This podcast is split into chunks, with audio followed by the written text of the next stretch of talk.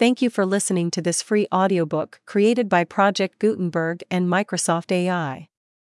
To learn more about the project or give feedback on the quality of a recording, please visit aka.ms/audiobook. Frank Reynolds R. I. By A. E. Johnson. Prefactory note. In presenting under the title of Brush, Pen, and Pencil, the series of books of which the present volume forms part, the publishers feel that they are meeting a demand which has long existed but has hitherto not been supplied. It is an unfortunate circumstance of the conditions which affect the modern artist who chooses black and white for his principal medium, that as a general rule his work, or, at all events, the reproduction of it, is ephemeral only. In respect of much that appears in the illustrated press, this is small matter for regret. But there is good reason to believe that opportunities of obtaining in permanent form some record of the work of the leading men amongst those artists who work for the press would be welcomed.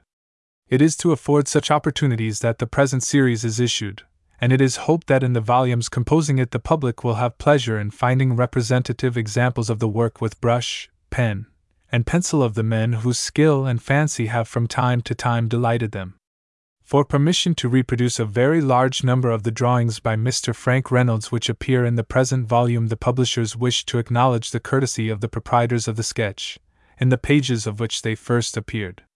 Their thanks are equally due to Messrs. Bradbury, Agnew and Company Limited for kind permission to reproduce three drawings from the pages of Punch. List of illustrations. In color. Tony Weller of the Belle Sauvage The Introduction Frivolity The Warrener. In black and white. Study in pencil pen and ink drawing from Punch. Working Paris at luncheon The Daredevils. Chakin. With his Chacun. Bethnal Green The Real Artist Note from a Paris sketchbook The Suburbanite First sketch for the Suburbanite A good study pen and ink drawing from Punch. A tragedy in miniature Our club having the time of her life Lo I kick a speech against the government Felix of the Lapin Agile, Vive l'armée. Gazed on Harold. From a Paris sketchbook The De S. Roots of Bohemia Going It. Also 19 smaller illustrations mostly reproduced from sketchbooks. Frank Reynolds. I. It has been said of Tolstoy, anatomizing the grim skeleton of human nature, that his writings are more like life than life itself. Of Frank Reynolds, with gently satirical pen and pencil depicting the superficial humors of modern life, it might be said that his drawings, too, are more humanly natural than real flesh and blood. It is the peculiar faculty of the true observer that his eye pierces straight to the heart of what he sees, and his mind, disregarding mere detail, thereby receives and retains a clear perception of the essential, which those of less clear and direct vision fail to grasp more than momentarily, though they hail it with instant recognition when in its naked simplicity it is set before them. The process is unconscious, or at least but semi conscious, for your professed observer has never that keen insight which, being native, is not to be acquired by even the most assiduous practice, and alone permits of truthful analysis. In the making of the genuine humorist, the faculty of observation is the first necessity. Consider the great pictorial humorists, whether dead or living, whose names are familiar in the mouth as household words. That they gained acknowledgement by masterly handling of the medium in which they chose to work is not to be denied. It is by the peculiar distinction of his technique, indeed, that the work of each, in a general way, is called to mind. But this fame was not achieved solely upon purely artistic merits. Charles Keene, George du Maurier, Phil May, Ravenhill, Bernard Partridge, it is rather for the happy fidelity of their transcripts from life than for the artistic sureness of their hands that they are and will be remembered. It is the possession of just that subtle power of quiet but comprehensive observation which has obtained for Frank Reynolds the unique position which he occupies amongst the humorous artists of today. For unique his position is. Other men are as funny as he, perhaps funnier. For when a determined man sets out with a fixed and unshakable resolve to tickle your fancy, there is no limit to the means he may adopt to catch you unawares, and it shall go hard with him, but he extorts from you a laugh, however tardy. Frank Reynolds makes no such desperate efforts. One might say, indeed, that he makes no effort at all. His simple method is to set down, with the most refined and delicate art, just one of those little scenes or incidents which everyone may every day everywhere witness. Spectators of such a scene in real life, it is possible, probable, in fact, that we were in no way edified or amused. Not the veriest ghost of a smile, it is likely, flickered across our faces. But reproduced by the subtle humor of the artist, the inherent comedy of the situation stands revealed, and we chuckle. And our enjoyment is the greater for the skill with which the means are concealed by which this magical transformation is effected. We feel that we have discovered the comedy ourselves, not that it has been shown to us. The characters are so perfectly natural, so precisely as we know them and have seen them day after day. The secret lies in the artist's power of restraint. He exaggerates, he caricatures, he must do so to bring his point home to our dull wits.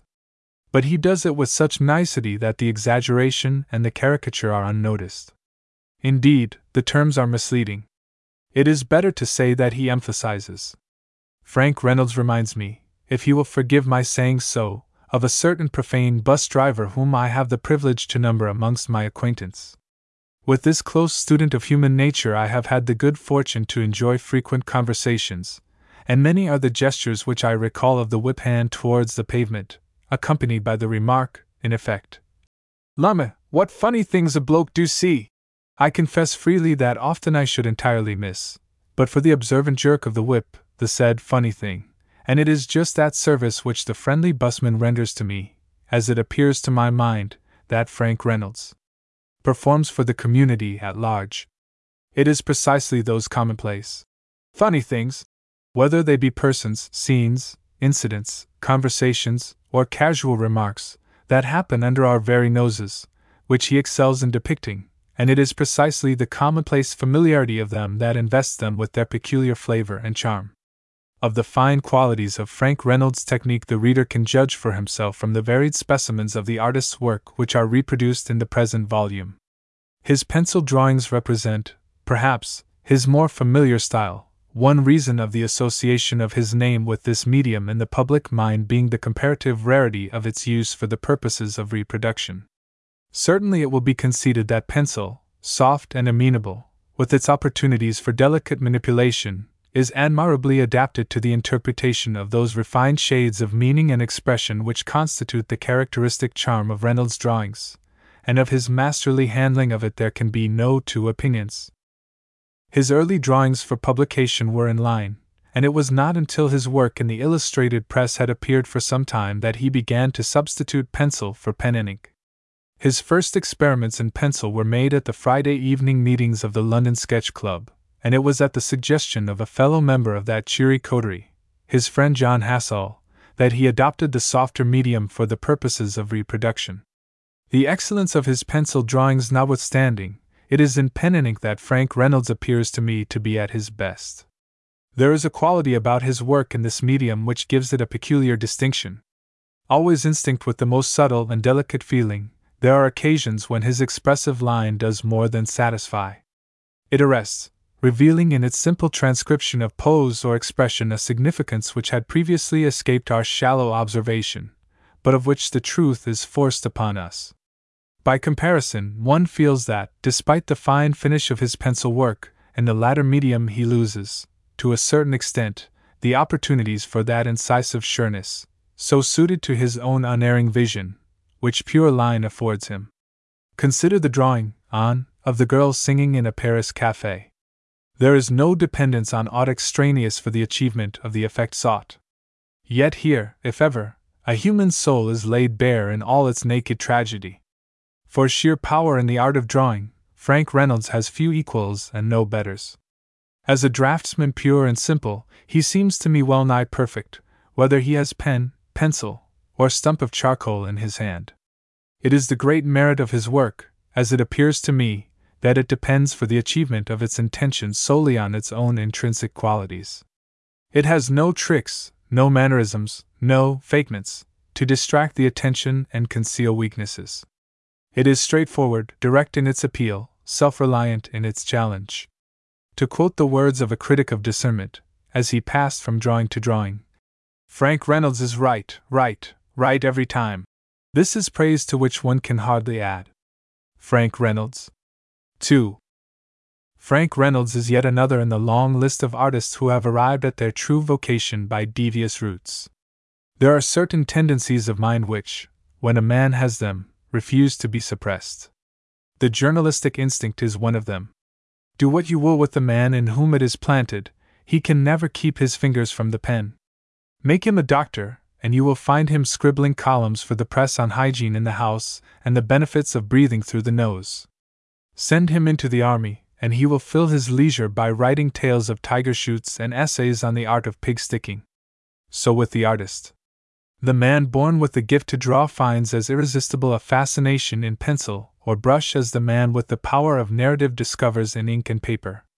Whether he serves before the mast as an AB, or cattle ranches out west, sooner or later he is certain to drift into his proper sphere of activity.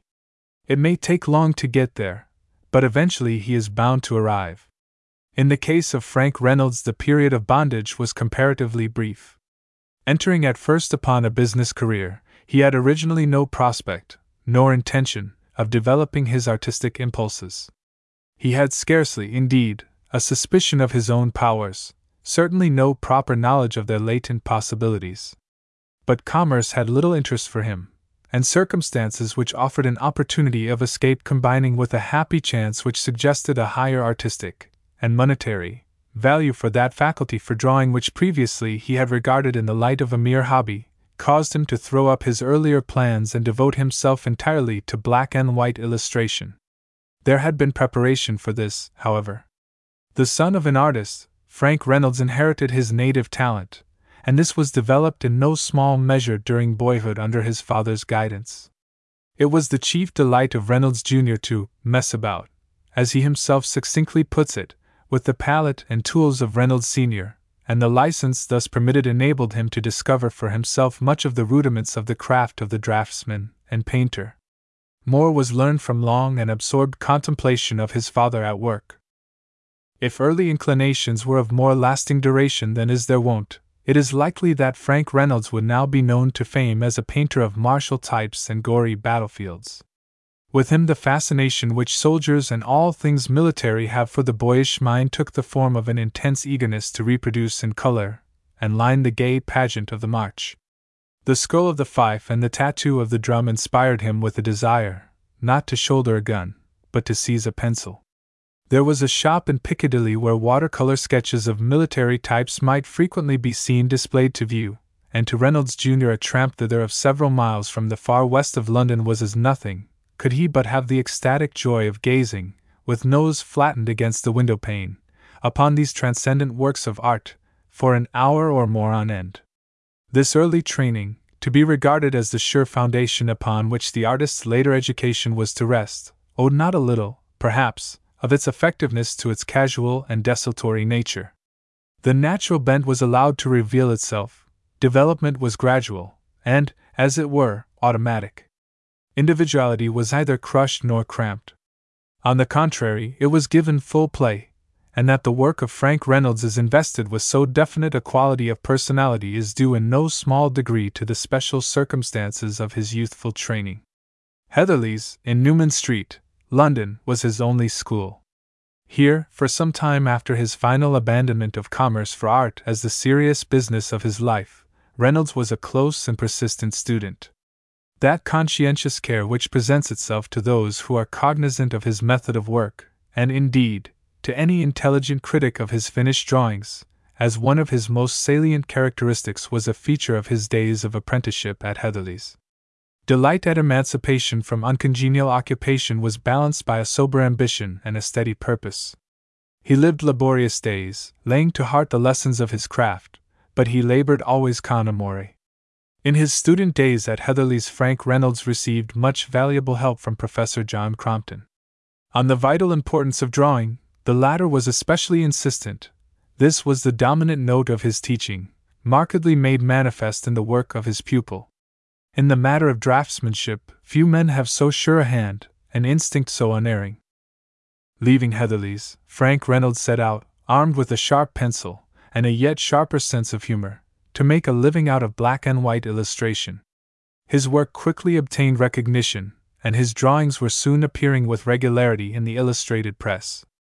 It would have been strange if Pick Me Up, then in its sunniest and most audacious days, had not opened its arms to so keen an observer of life's little comedies, and Frank Reynolds speedily became one of that clever band which, including at different times such artists in jest as Ravenhill, S.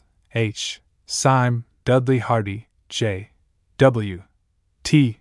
Manuel, Eckhart, and others, succeeded in making, for a brief but brilliant period, the satirical little sheet in the blue wrapper the most talked of periodical, perhaps, of its day.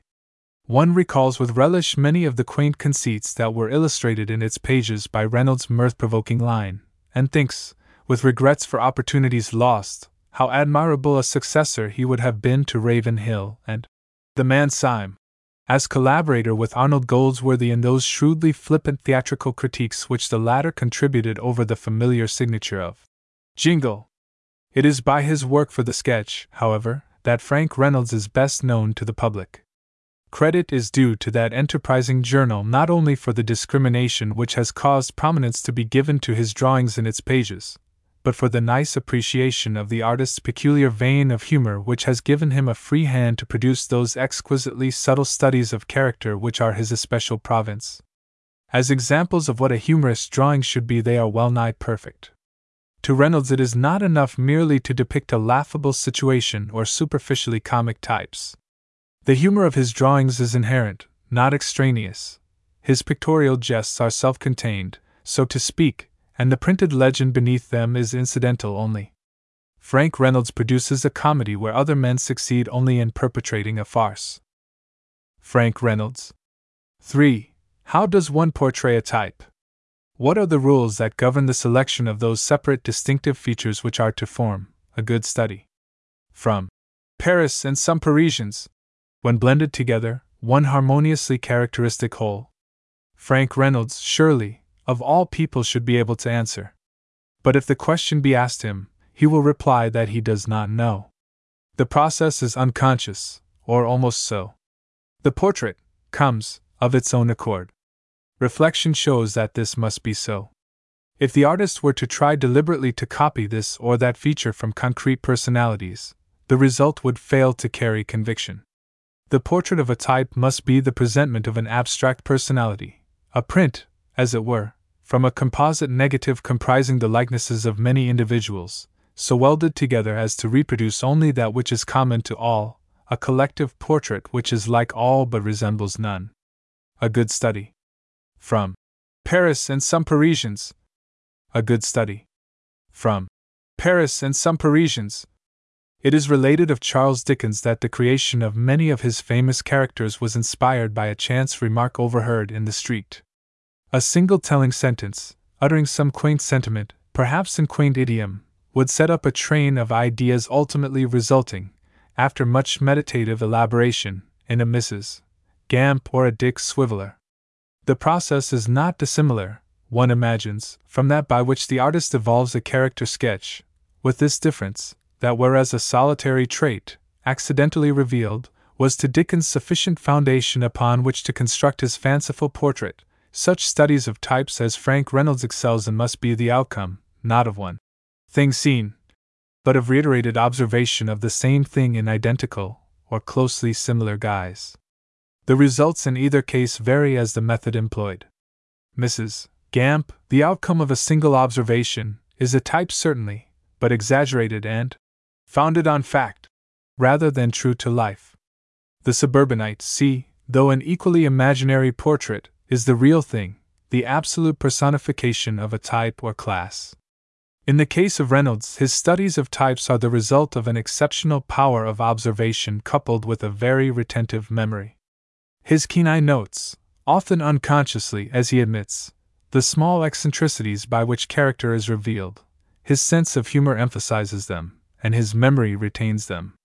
As a result, when he essays to portray a type, there rises before his mental vision not the figure of this individual or that, but a hazy recollection of all its representatives that he has ever come into contact with.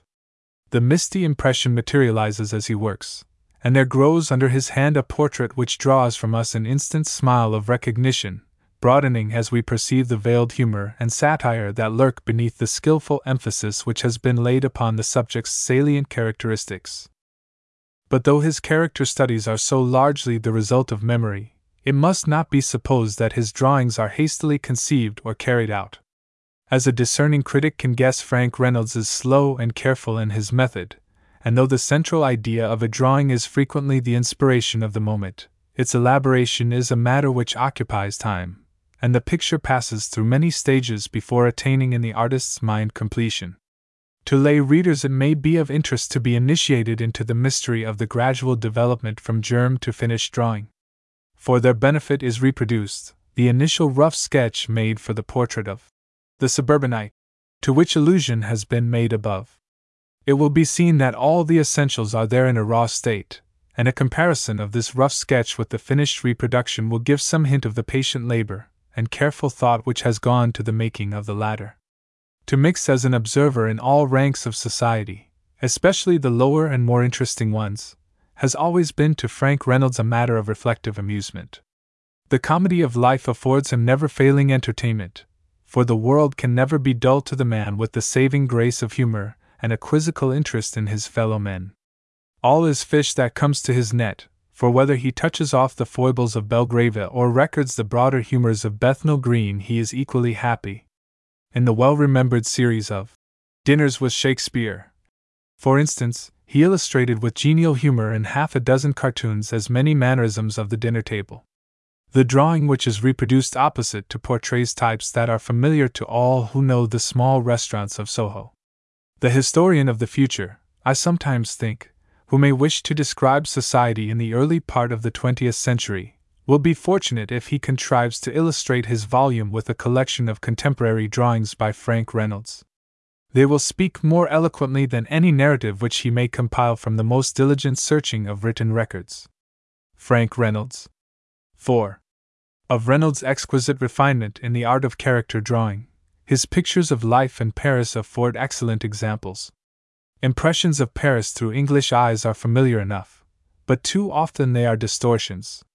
The artist is too concerned with the obtaining of an effect to be troubled by a strict adherence to truth.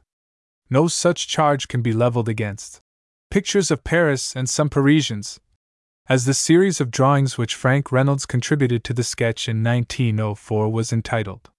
He viewed Paris through eyes which magnified, perhaps, but never distorted, and his impressions, as set down on paper, carry that instant conviction, even to those who have never crossed the Channel, which is the hallmark of truth.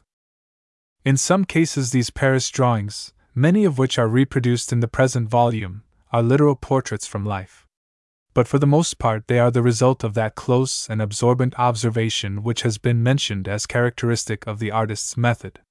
The pictures of Paris were no hurried impressions received during a flying visit, but the outcome of a long stay in the French capital, which gave opportunities for a close study of manners and a sympathetic insight into men. Accompanied by two brother artists, Reynolds, commissioned by his editor to depict Paris, betook himself thither and established himself for a considerable period in a studio, whence he could watch and record. Under the guidance of Mr. John N. Raphael, well known amongst Paris correspondents, who contributed the clever literary sketches which the drawings by Reynolds nominally illustrated, explorations were made not only to those familiar haunts of which the names are known to the veriest tripper, but into the heart of that Paris which is terra incognita to the casual stranger. Thus, we have in these drawings the true Paris and the true Parisian, not the traditional caricature which, though founded possibly on fundamental facts, has been so elaborated as to bear no more resemblance to the real thing than the libellous figure with lantern jaws, protruding front teeth, and side whiskers, generally beloved of the French artist, bears to the typical Englishman. Take, for example, the drawing of French workpeople at dinner, made from a sketch in a Belleville cafe. There is no exaggeration here, but a literal transcript from life, which reveals, as it were, in one flash, a whole epitome of town life in working France. Consider again his drawings of Parisian types. No portrait could more nicely hit off the characteristic slouch of the piou as Tommy Atkins is called in France, nor catch with more delicate charm the personality of the French grisette of a certain type, than the pencil drawing Vive l'armée. Not less clever are the pen and ink sketches of familiar types which surround the larger figures on this last named page. Like them, the result of humorous observation of many individuals. Reynolds tells quaint stories of his adventures with the sketchbook in the pages of which are to be found the hurried notes, often but a few strokes and scratches intended to serve as a mnemonic, upon which his finished drawings and sketches were based. Frequently he would stalk an imposing sergent de ville, or cuirassier with resplendent helmet and flowing horsehair plume, for miles along the boulevards, making furtive notes, when opportunities presented themselves and conditions were favorable, of the details of epaulets, buttons, cuffs, and all the other paraphernalia. In the same way, his many sketches of the Paris cocher necessitated frequent drives in an open carriage, during which careful studies could be made of the ample back of the typical French cabman, and of the flowing folds of his usually voluminous neck. Allusion has already been made to the progressive method by which Frank Reynolds evolves a finished drawing, step by step, from an initial idea roughly jotted down with a few strokes of the pencil. His draftsmanship depends, as must of course all draftsmanship, very largely upon memory. But it is his practice, whenever possible, to obtain notes on the spot for later use. This was especially the case with his work in Paris, where a pocket sketchbook was his inseparable companion. A few pages of the latter are reproduced here, illustrating the artist's quick perception and the instant sureness with which, notwithstanding the leisurely pace of his work under normal conditions, he conveys the spirit of his subject by means of a few lines. An excellent example of this faculty is the sketch of the fat priest and his hirsute companion, admirable in the spontaneity of expression with which the fleeting impression of a moment has been set down on paper. Equally vivid is the impression conveyed by the hurried sketch of an old woman, made at the stage door of a theater. The boulevards of Paris are excellent places from which to study the comedy of life, and as an example of the peculiar flavor of Frank Reynolds' humor, it would be hardly possible to better the irresistible sketch from life, furtively made while sitting amongst the audience at a cafe chantant, which, with a nice sense of the absurd, is labeled in the sketchbook. Having the time of her life. Montmartre, as might be expected, yielded excellent copy, to employ a journalistic phrase, in the cafes and cabarets artistiques were made some of the portraits from life already referred to. But though portraits of actual individuals, the models from which they were made are in every case so characteristic, so closely in keeping with their surroundings, that they serve nevertheless as types, and the drawings in consequence make as direct an appeal to the stranger as to one who might happen to be familiar with the originals of them. In the famous Cabaret de Quat'z was drawn the exquisite pen and ink portrait on, previously alluded to of Georgette de Bertigny, under which name, for the purposes of the sketch, the identity of a figure at one time very familiar to habitués of the Quat'z is concealed. As comment upon the depth of feeling which the drawing reveals, one may read the pen picture which accompanied it. Then Georgette de Bertigny steps out through the haze, and stands, a tragic little figure, on the platform by the piano. Her hair and eyes are ebon black, her face, thin lipped and pale, is like a mask of ivory. There is no life whatever in it. She stands there like a tragedy in miniature, her hands behind her back, unseeing, motionless. Then, to a low, monotonously modulated melody, she sings a song of utter misery and passion, and, as she sings, her eyes and face light up. The mask of ivory gleams as though there were living light behind it, and the sweet, low voice stirs us as but few singers can the music ceases. And the light behind the ivory goes out again as Georgette bows her thanks for our enthusiasm. It is trite to remark that comedy is akin to tragedy, and it is in the natural order of things that an artist of so keen a perception of the comedy of life should be able to strike with such truth and precision the note of pathos or of tragedy. The Lapin Agile, a strange little cafe in that other Montmartre, which the tourist knoweth not, yielded abundance of material to Frank Reynolds' pencil.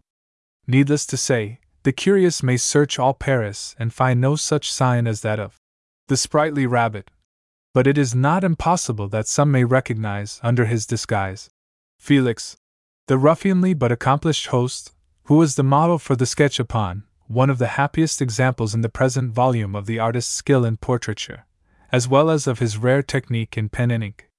Equally happy is the sketch which depicts Chakin with his chacun at the Moulin de la Galette, in which the pose of the figures and the expression upon their faces exhibit, if one may put it so, the very perfection of naturalness. For a study of expression, again, it would be difficult, or indeed impossible, to better the further of the two figures in the drawing of Le Kick, made one night at the Moulin Rouge. As to pose, could there be anything more exactly right than the attitude of the gentleman? With bright blue goggle eyes and a dress shirt front and accordion pleats, who, on the occasion when his portrait was made, had been to the races and back to Winner, and was delivering a long and extremely incoherent speech. Frank Reynolds. V. Looking through these inimitable sketches of Paris and Parisians, one indulges a fond hope that some day Frank Reynolds will produce a companion set of drawings illustrative of London life.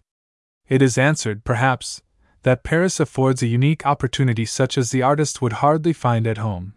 But the supposition is due, of course, only to the familiarity of our immediate surroundings and the difficulty which invariably arises, in consequence, of focusing them to their true proportions.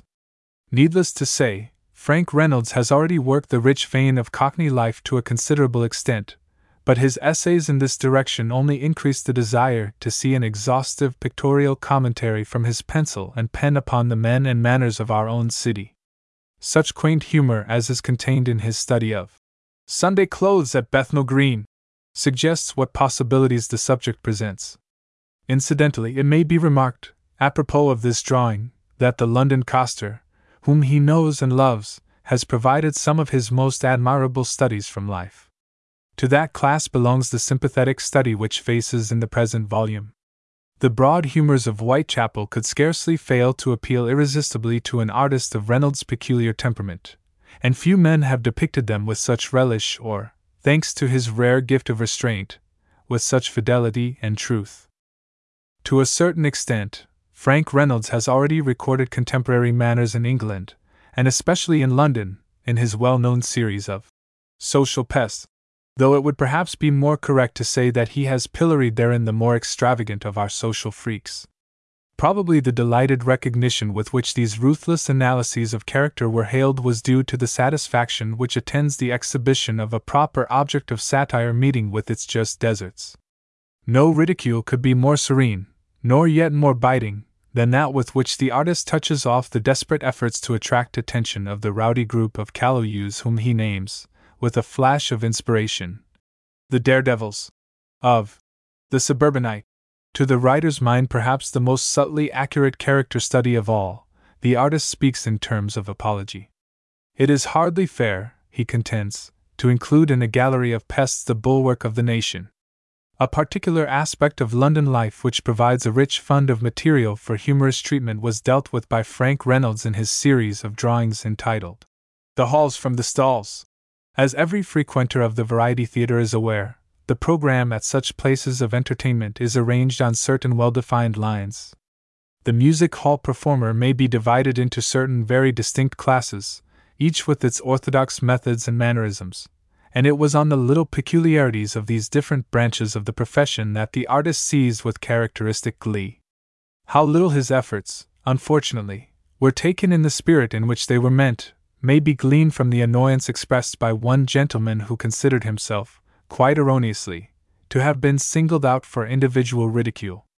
A certain drawing in the series depicts the equilibrist, an individual with an anxious eye, who is poised upon a slack wire above the head of an admiring assistant, balancing sundry cigar boxes and wine glasses on one toe, while supporting on his head a lighted lamp and discoursing sweet music from a mandolin.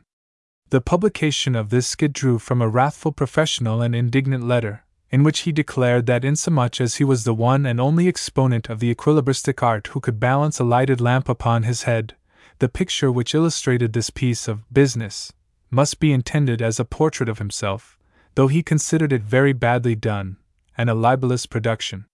From one point of view, it was surprising that the impression of the lion comique, as seen by Frank Reynolds, elicited no similar response from the gentlemen of the boards, for indisputably the picture was a portrait, and a perfect one, of each individually, and of all combined.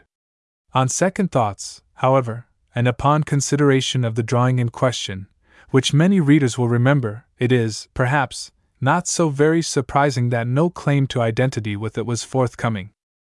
Other drawings in the same series, depicting other examples of the strange freaks of humanity by whom the British public delights to be entertained, afford good examples of the innate humor of Frank Reynolds' art. There is often little that is actually comic in the situations depicted, yet each is instinct with humor. It is the triumph of Reynolds' comic art that he can snare, on the wing as it were, humor that is too elusive and nimble for one of slower perception and heavier hand. Art and the Man was a series of drawings in the vein of farce rather than of comedy. The intention was to depict various types of artists rather as fancy might paint them than as they really are.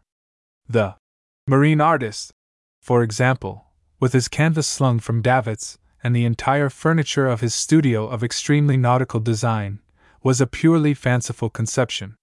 The potboiler, spending his days in painting one solitary subject over and over again ad infinitum, comes nearer to life, though his portrait again is an exaggerated fancy rather than a study from life.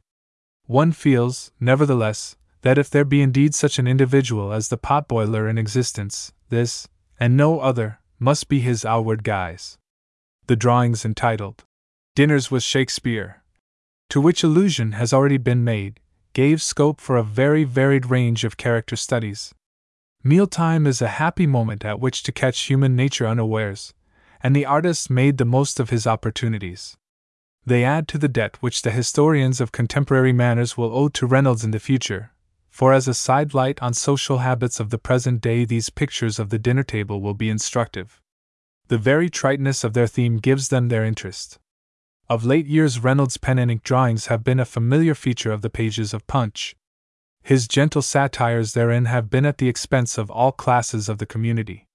But his most successful and best remembered jokes have perhaps been those which depicted the unconscious humors of Cockney low life. His illustration of Precedence at Battersea, in which one small gutter snipe struggles with another for a cricket bat, indignantly declaring that the treasurer goes in before the bloomin' secretary, is by way of becoming a classic. Equally clever is the study of a small boy, reproduced on, whose pompousness, on attaining the dignity of knickers, forms the subject of admiring comment from his mother to a friendly curate, the mother herself being a wonderful study of low life.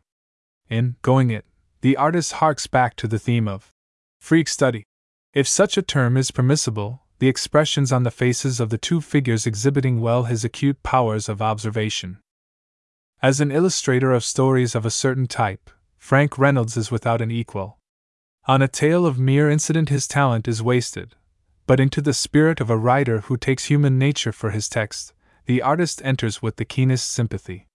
One is tempted to think that the author who is so fortunate as to have Frank Reynolds for a collaborator must on occasion be startled at the clear vision with which the artist materializes the private conceptions of his mind it would hardly be possible to find a more sympathetic series of illustrations than those which Frank Reynolds drew for Keble Howard's Idyll of Suburbia, entitled The Smiths of Surbiton. The author constructed out of the petty doings and humdrum habits of suburban life a charming little story of simple people, and with equal cleverness the artist built up, out of these slight materials, a series of exquisitely natural pictures, which revealed the almost incredible fact that semi detached Villadom is not all dullness.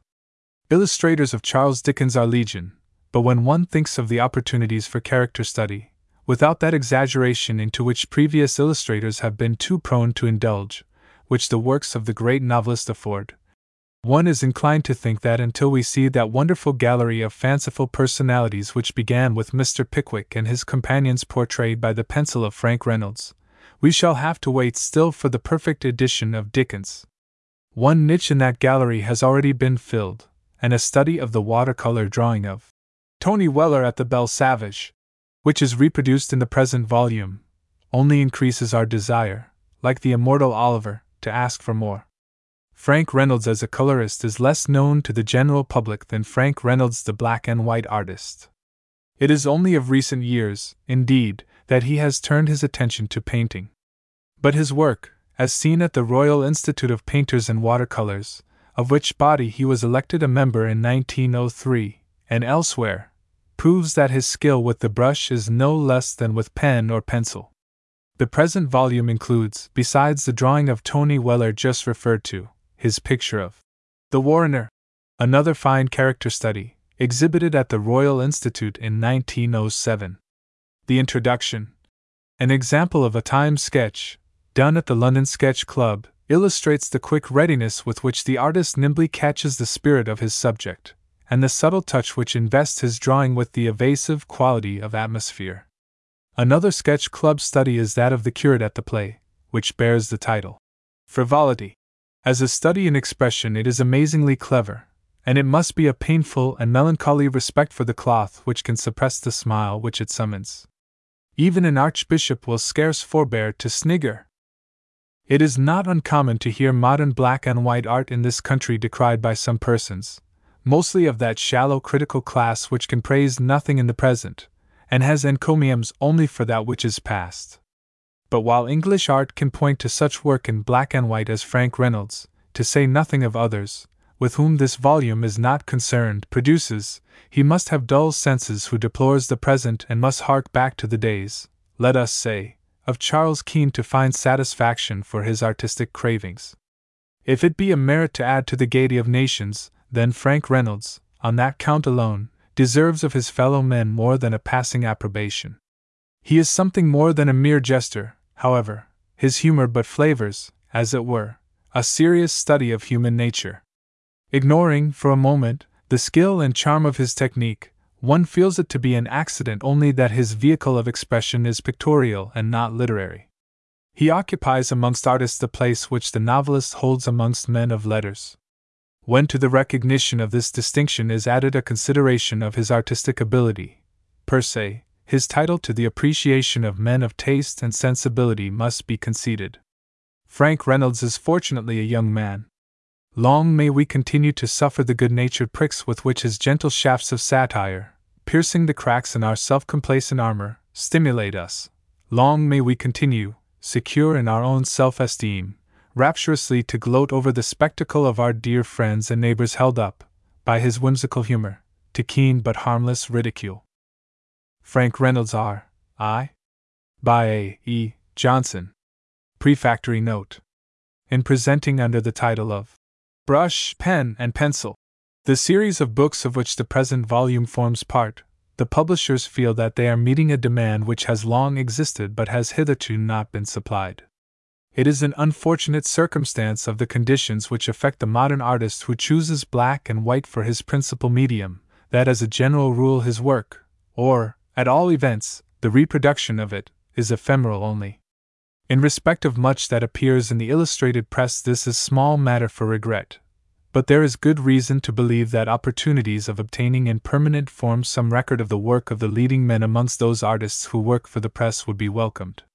It is to afford such opportunities that the present series is issued, and it is hoped that in the volumes composing it the public will have pleasure in finding representative examples of the work with brush, pen, and pencil of the men whose skill and fancy have from time to time delighted them. For permission to reproduce a very large number of the drawings by Mr. Frank Reynolds which appear in the present volume, the publishers wish to acknowledge the courtesy of the proprietors of the sketch, in the pages of which they first appeared. Their thanks are equally due to Messrs. Bradbury, Agnew and Company Limited for kind permission to reproduce three drawings from the pages of Punch. List of illustrations. In color, Tony Weller of the Belle Sauvage The Introduction Frivolity The Warrener. In black and white. Study in pencil pen and ink drawing from Punch, working Paris at luncheon the Daredevils, Chakin, with his Chacun, Bethnal Green the real artist note from a Paris sketchbook the suburbanite first sketch for the suburbanite a good study pen and ink drawing from Punch, a tragedy in miniature our club having the time of her life lo I kick a speech against the government Felix of the Lapin Agile Vive l'armée. Gazed on Harold. From a Paris sketchbook, the De S. Ritz of Bohemia going it. Also 19 smaller illustrations, mostly reproduced from sketchbooks. Frank Reynolds. I. It has been said of Tolstoy, anatomizing the grim skeleton of human nature, that his writings are more like life than life itself. Of Frank Reynolds, with gently satirical pen and pencil depicting the superficial humors of modern life, it might be said that his drawings, too, are more humanly natural than real flesh and blood. It is the peculiar faculty of the true observer that his eye pierces straight to the heart of what he sees, and his mind, disregarding mere detail, thereby receives and retains a clear perception of the essential, which those of less clear and direct vision fail to grasp more than momentarily, though they hail it with instant recognition when in its naked simplicity it is set before them. The process is unconscious, or at least but semi conscious, for your professed observer has never that keen insight which, being native, is not to be acquired by even the most assiduous practice, and alone permits of truthful analysis. In the making of the genuine humorist, the faculty of observation is the first necessity. Consider the great pictorial humorists, whether dead or living, whose names are familiar in the mouth as household words. That they gained acknowledgement by masterly handling of the medium in which they chose to work is not to be denied. It is by the peculiar distinction of his technique, indeed, that the work of each, in a general way, is called to mind. But this fame was not achieved solely upon purely artistic merits. Charles Keene, George du Maurier, May, Ravenhill, Bernard Partridge, it is rather for the happy fidelity of their transcripts from life than for the artistic sureness of their hands that they are and will be remembered. It is the possession of just that subtle power of quiet but comprehensive observation which has obtained for Frank Reynolds the unique position which he occupies amongst the humorous artists of today for unique his position is. Other men are as funny as he, perhaps funnier. For when a determined man sets out with a fixed and unshakable resolve to tickle your fancy, there is no limit to the means he may adopt to catch you unawares, and it shall go hard with him, but he extorts from you a laugh, however tardy. Frank Reynolds makes no such desperate efforts. One might say, indeed, that he makes no effort at all. His simple method is to set down, with the most refined and delicate art, just one of those little scenes or incidents which everyone may every day everywhere witness. Spectators of such a scene in real life, it is possible, probable, in fact, that we were in no way edified or amused. Not the veriest ghost of a smile, it is likely, flickered across our faces. But reproduced by the subtle humor of the artist, the inherent comedy of the situation stands revealed, and we chuckle and our enjoyment is the greater for the skill with which the means are concealed by which this magical transformation is effected. We feel that we have discovered the comedy ourselves, not that it has been shown to us. The characters are so perfectly natural, so precisely as we know them and have seen them day after day. The secret lies in the artist's power of restraint. He exaggerates, he caricatures, he must do so to bring his point home to our dull wits but he does it with such nicety that the exaggeration and the caricature are unnoticed. Indeed, the terms are misleading. It is better to say that he emphasizes. Frank Reynolds reminds me, if he will forgive my saying so, of a certain profane bus driver whom I have the privilege to number amongst my acquaintance. With this close student of human nature, I have had the good fortune to enjoy frequent conversations, and many are the gestures which I recall of the whip hand towards the pavement, accompanied by the remark, in effect, Lumme, what funny things a bloke do see! I confess freely that often I should entirely miss, but for the observant jerk of the whip, the said funny thing, and it is just that service which the friendly busman renders to me, as it appears to my mind, that Frank Reynolds performs for the community at large. It is precisely those commonplace, funny things, whether they be persons, scenes, incidents, conversations, or casual remarks, that happen under our very noses, which he excels in depicting, and it is precisely the commonplace familiarity of them that invests them with their peculiar flavor and charm. Of the fine qualities of Frank Reynolds' technique, the reader can judge for himself from the varied specimens of the artist's work which are reproduced in the present volume. His pencil drawings represent, perhaps, his more familiar style, one reason of the association of his name with this medium in the public mind being the comparative rarity of its use for the purposes of reproduction. Certainly, it will be conceded that pencil, soft and amenable, with its opportunities for delicate manipulation, is admirably adapted to the interpretation of those refined shades of meaning and expression which constitute the characteristic charm of Reynolds' drawings, and of his masterly handling of it there can be no two opinions. His early drawings for publication were in line, and it was not until his work in the illustrated press had appeared for some time that he began to substitute pencil for pen and ink. His first experiments in pencil were made at the Friday evening meetings of the London Sketch Club, and it was at the suggestion of a fellow member of that cheery coterie, his friend John Hassall, that he adopted the softer medium for the purposes of reproduction. The excellence of his pencil drawings notwithstanding, it is in pen and ink that Frank Reynolds appears to me to be at his best. There is a quality about his work in this medium which gives it a peculiar distinction. Always instinct with the most subtle and delicate feeling, there are occasions when his expressive line does more than satisfy. It arrests, revealing in its simple transcription of pose or expression a significance which had previously escaped our shallow observation, but of which the truth is forced upon us. By comparison, one feels that, despite the fine finish of his pencil work, in the latter medium he loses, to a certain extent, the opportunities for that incisive sureness, so suited to his own unerring vision, which pure line affords him. Consider the drawing, on, of the girl singing in a Paris cafe. There is no dependence on aught extraneous for the achievement of the effect sought. Yet here, if ever, a human soul is laid bare in all its naked tragedy. For sheer power in the art of drawing, Frank Reynolds has few equals and no betters. As a draftsman pure and simple, he seems to me well nigh perfect, whether he has pen, pencil, or stump of charcoal in his hand.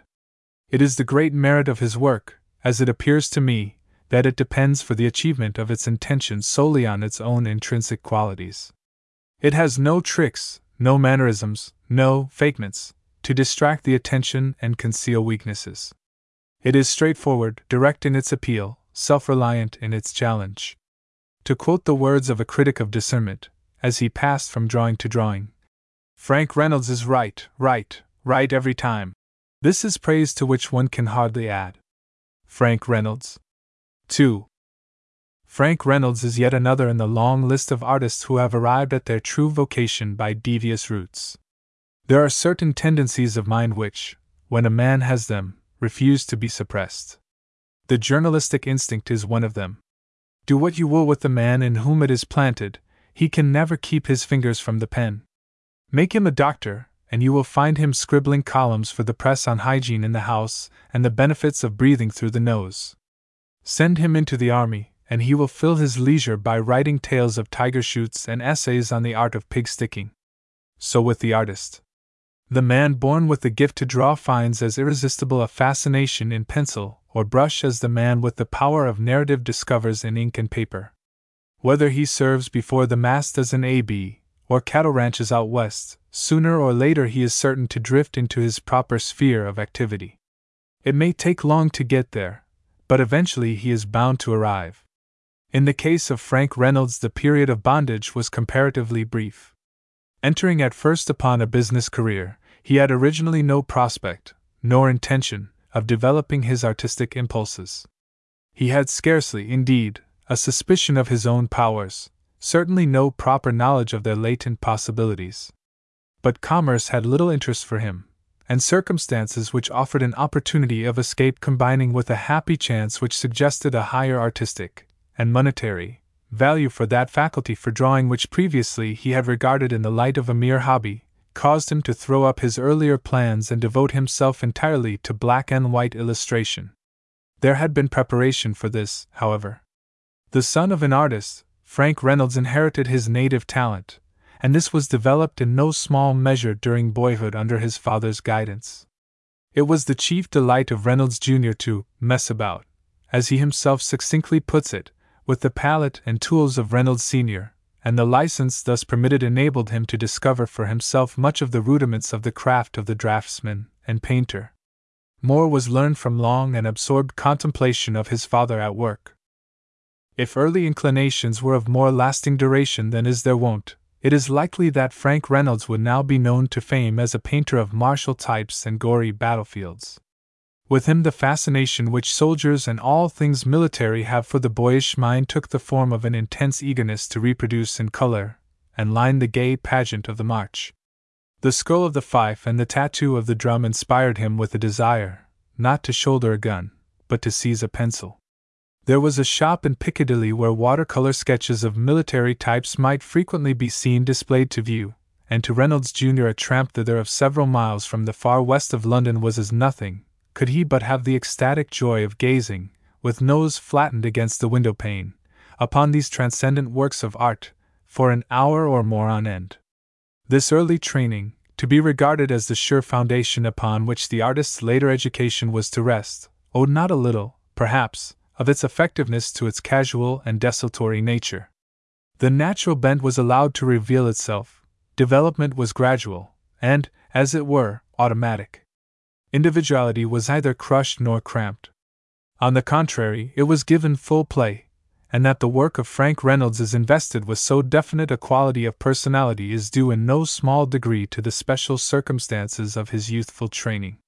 Heatherley's, in Newman Street, London was his only school. Here, for some time after his final abandonment of commerce for art as the serious business of his life, Reynolds was a close and persistent student. That conscientious care which presents itself to those who are cognizant of his method of work, and indeed, to any intelligent critic of his finished drawings, as one of his most salient characteristics was a feature of his days of apprenticeship at Heatherley's. Delight at emancipation from uncongenial occupation was balanced by a sober ambition and a steady purpose. He lived laborious days, laying to heart the lessons of his craft, but he labored always con amore. In his student days at Heatherley's, Frank Reynolds received much valuable help from Professor John Crompton. On the vital importance of drawing, the latter was especially insistent. This was the dominant note of his teaching, markedly made manifest in the work of his pupil. In the matter of draftsmanship, few men have so sure a hand, an instinct so unerring.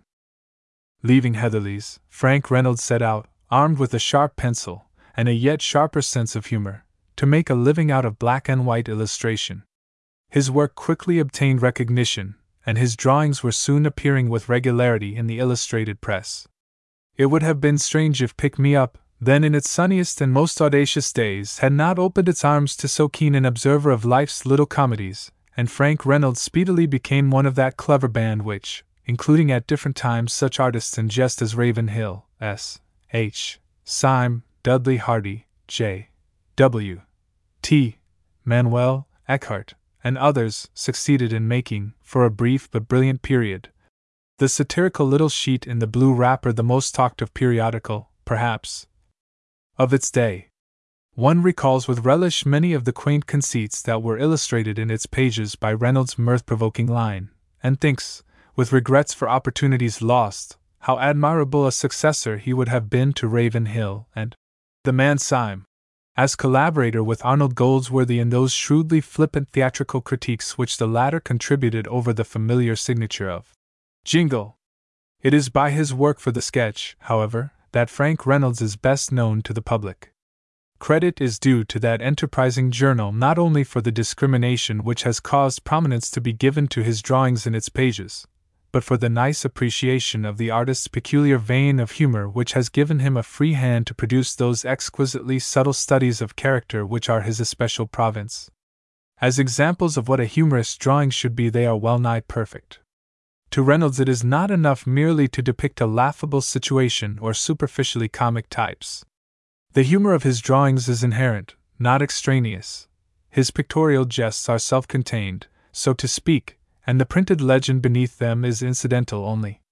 Frank Reynolds produces a comedy where other men succeed only in perpetrating a farce. Frank Reynolds.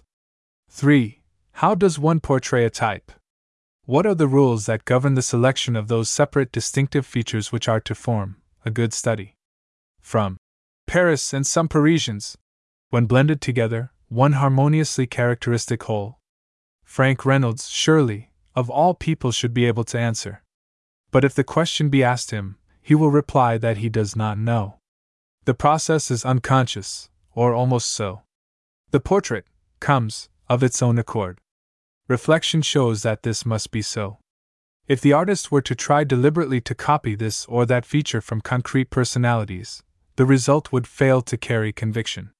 The portrait of a type must be the presentment of an abstract personality, a print, as it were, from a composite negative comprising the likenesses of many individuals, so welded together as to reproduce only that which is common to all, a collective portrait which is like all but resembles none. A good study. From Paris and some Parisians. A good study. From Paris and some Parisians. It is related of Charles Dickens that the creation of many of his famous characters was inspired by a chance remark overheard in the street.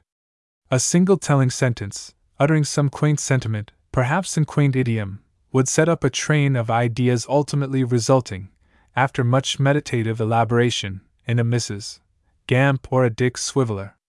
The process is not dissimilar, one imagines, from that by which the artist evolves a character sketch, with this difference, that whereas a solitary trait, accidentally revealed, was to Dickens sufficient foundation upon which to construct his fanciful portrait, such studies of types as Frank Reynolds excels in must be the outcome, not of one thing seen, but of reiterated observation of the same thing in identical, or closely similar guise.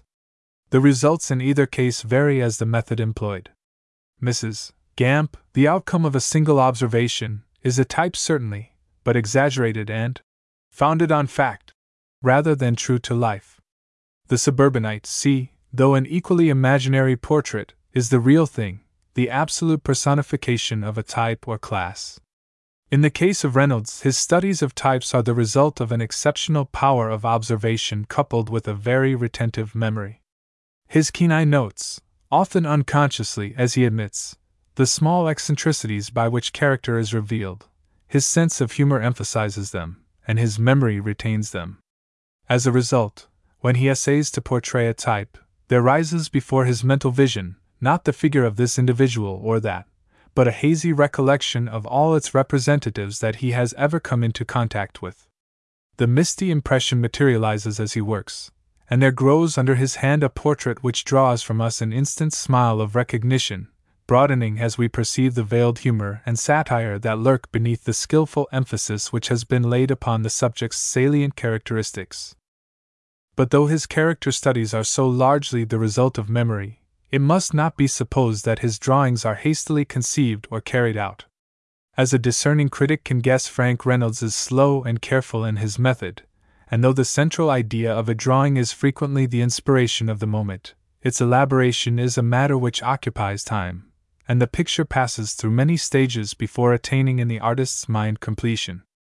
To lay readers, it may be of interest to be initiated into the mystery of the gradual development from germ to finished drawing for their benefit is reproduced the initial rough sketch made for the portrait of the suburbanite, to which allusion has been made above.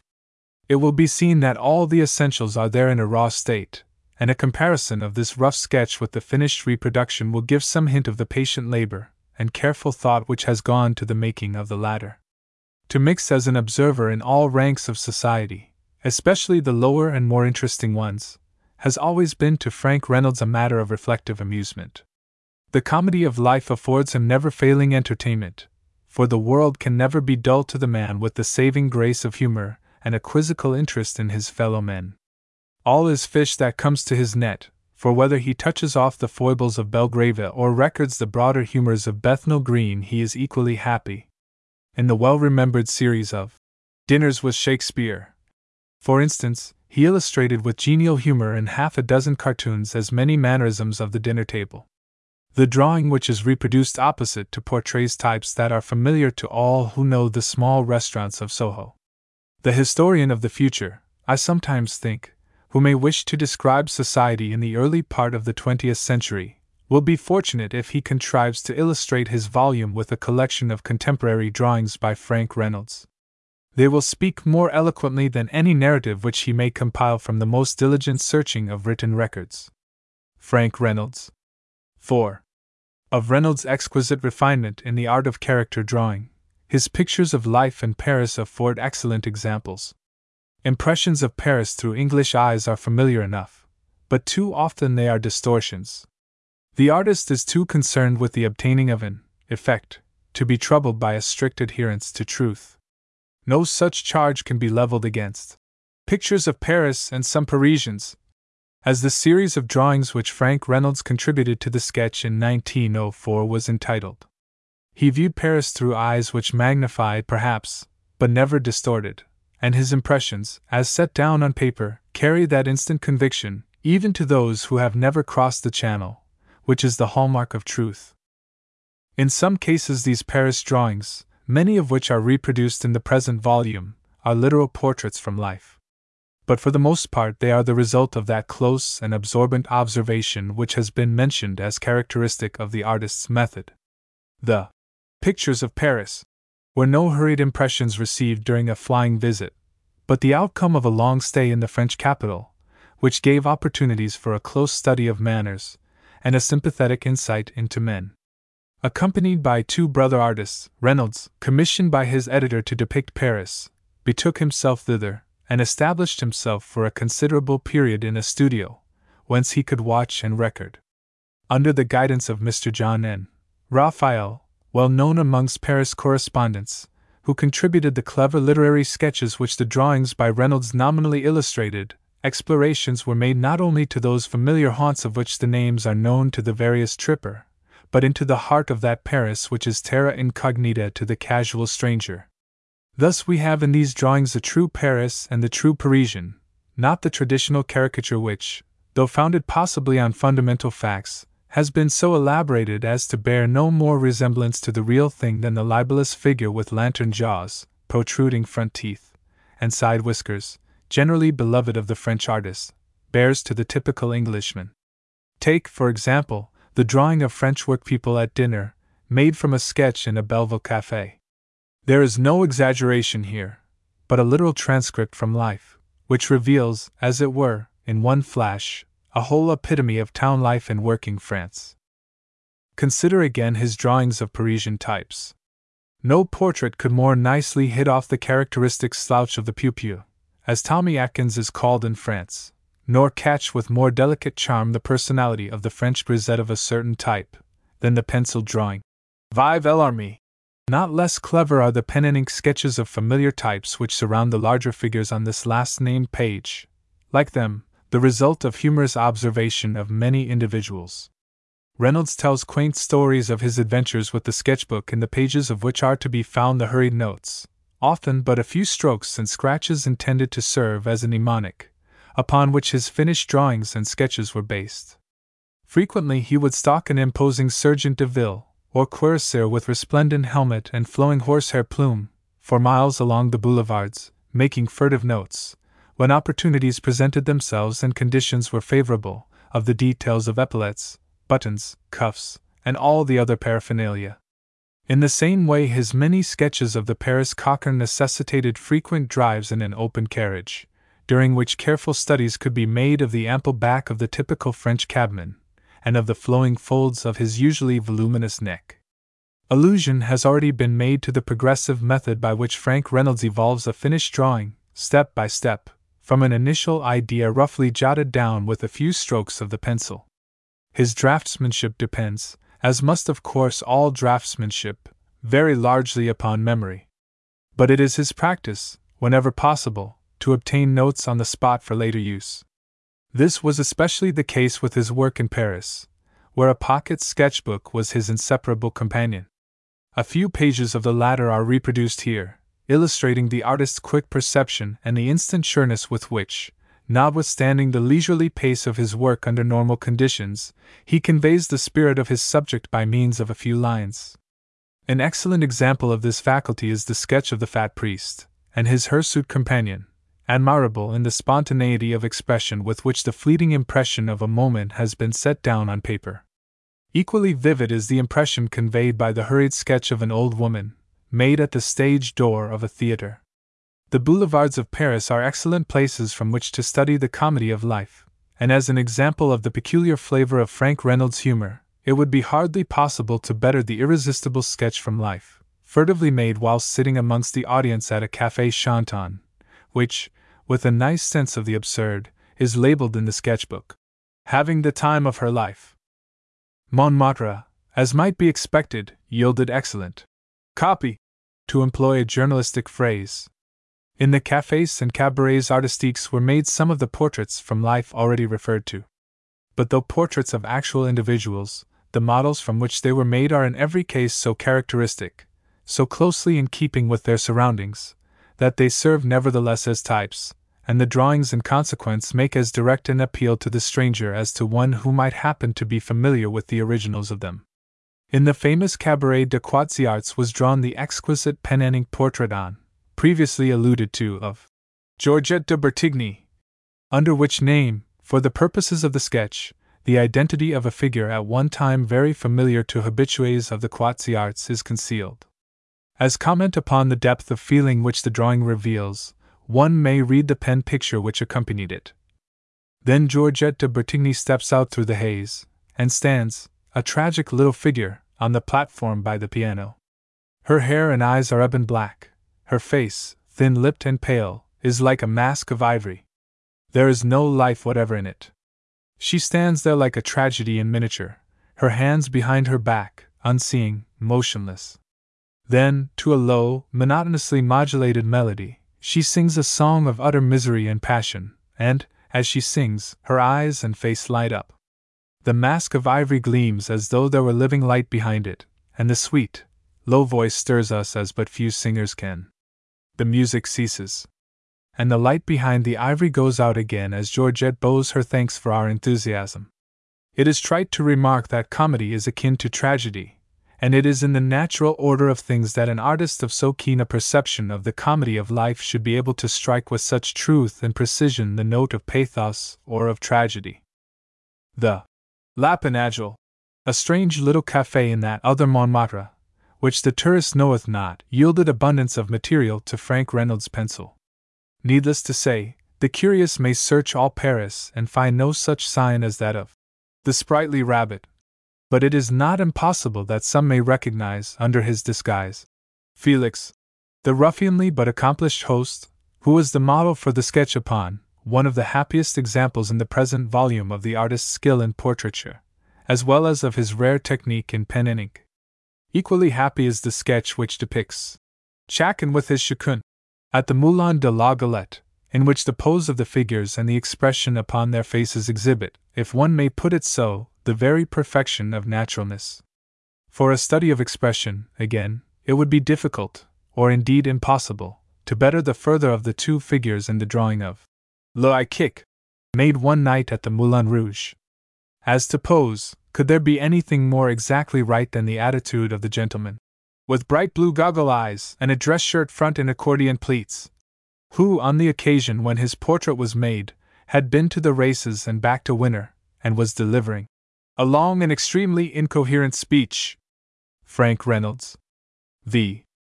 Looking through these inimitable sketches of Paris and Parisians, one indulges a fond hope that some day Frank Reynolds will produce a companion set of drawings illustrative of London life. It is answered, perhaps, that Paris affords a unique opportunity such as the artist would hardly find at home. But the supposition is due, of course, only to the familiarity of our immediate surroundings and the difficulty which invariably arises, in consequence, of focusing them to their true proportions. Needless to say, Frank Reynolds has already worked the rich vein of Cockney life to a considerable extent, but his essays in this direction only increase the desire to see an exhaustive pictorial commentary from his pencil and pen upon the men and manners of our own city. Such quaint humor as is contained in his study of Sunday clothes at Bethnal Green suggests what possibilities the subject presents. Incidentally, it may be remarked, apropos of this drawing, that the London coster, whom he knows and loves, has provided some of his most admirable studies from life. To that class belongs the sympathetic study which faces in the present volume. The broad humors of Whitechapel could scarcely fail to appeal irresistibly to an artist of Reynolds' peculiar temperament, and few men have depicted them with such relish or, thanks to his rare gift of restraint, with such fidelity and truth. To a certain extent, Frank Reynolds has already recorded contemporary manners in England, and especially in London, in his well known series of Social Pests, though it would perhaps be more correct to say that he has pilloried therein the more extravagant of our social freaks.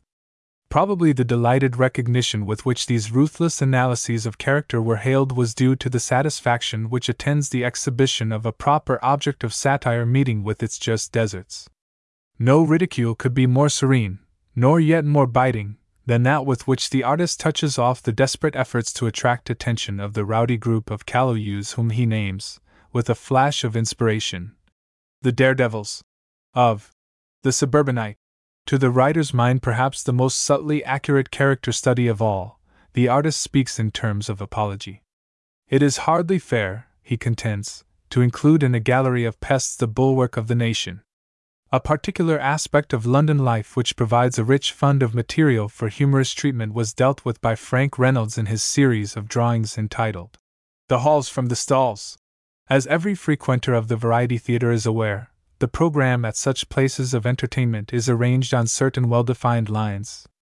The music hall performer may be divided into certain very distinct classes, each with its orthodox methods and mannerisms, and it was on the little peculiarities of these different branches of the profession that the artist seized with characteristic glee. How little his efforts, unfortunately, were taken in the spirit in which they were meant, may be gleaned from the annoyance expressed by one gentleman who considered himself, quite erroneously, to have been singled out for individual ridicule. A certain drawing in the series depicts the equilibrist, an individual with an anxious eye, who is poised upon a slack wire above the head of an admiring assistant, balancing sundry cigar boxes and wine glasses on one toe, while supporting on his head a lighted lamp and discoursing sweet music from a mandolin.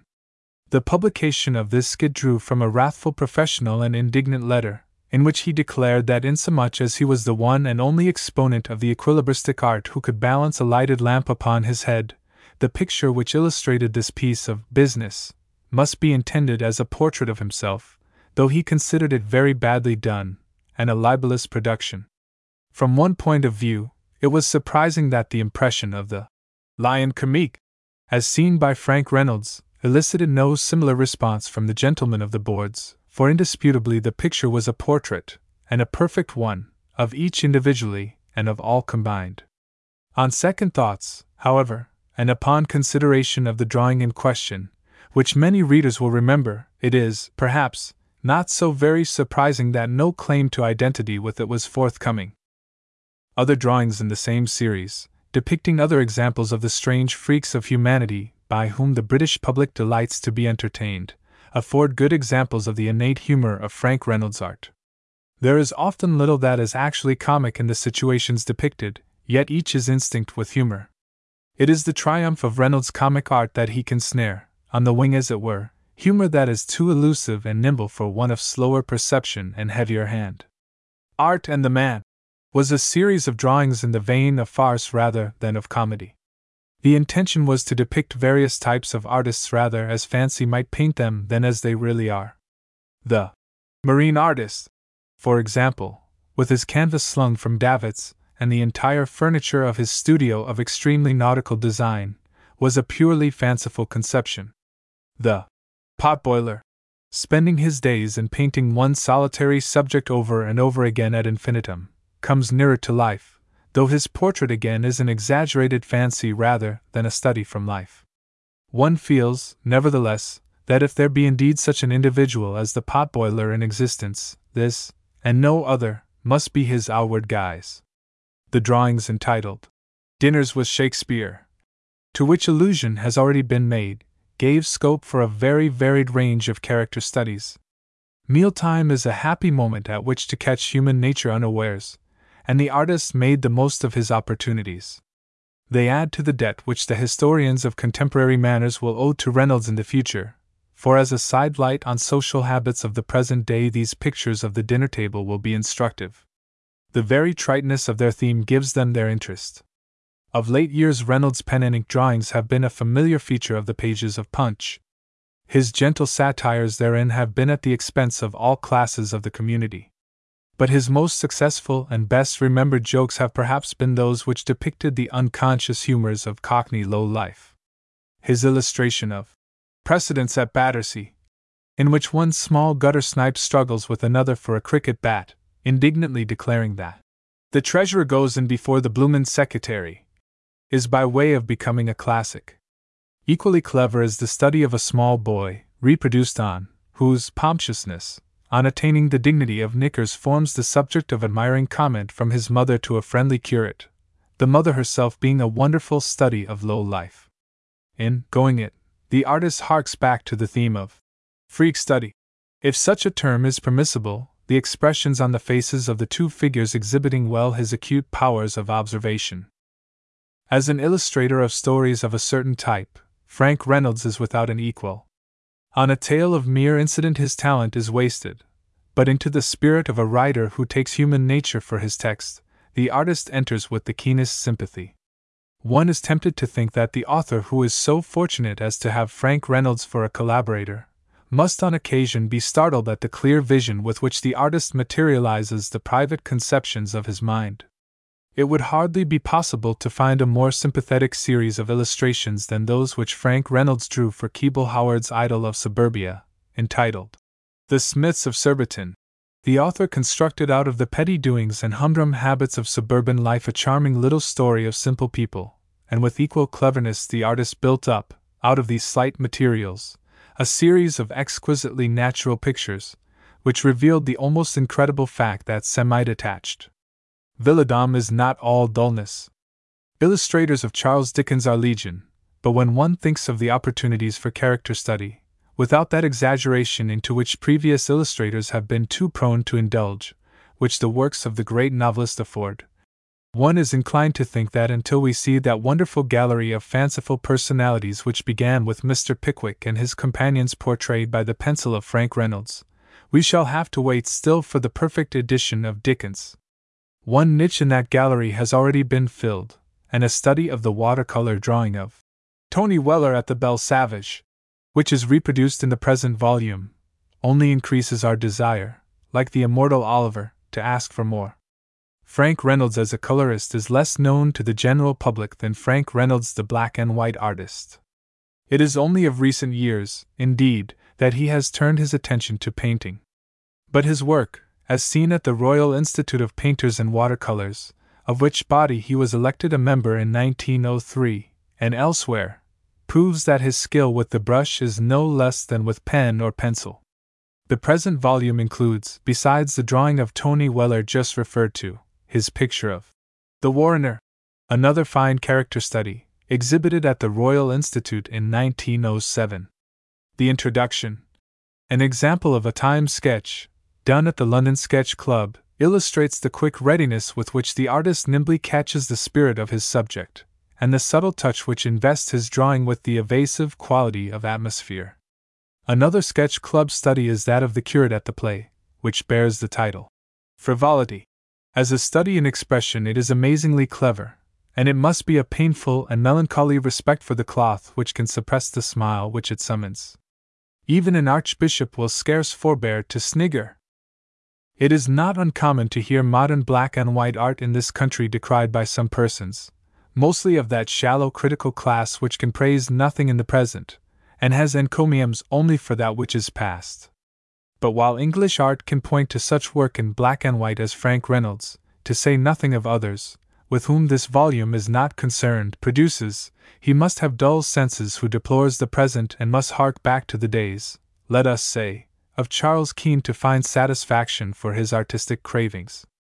If it be a merit to add to the gaiety of nations, then Frank Reynolds, on that count alone, deserves of his fellow men more than a passing approbation.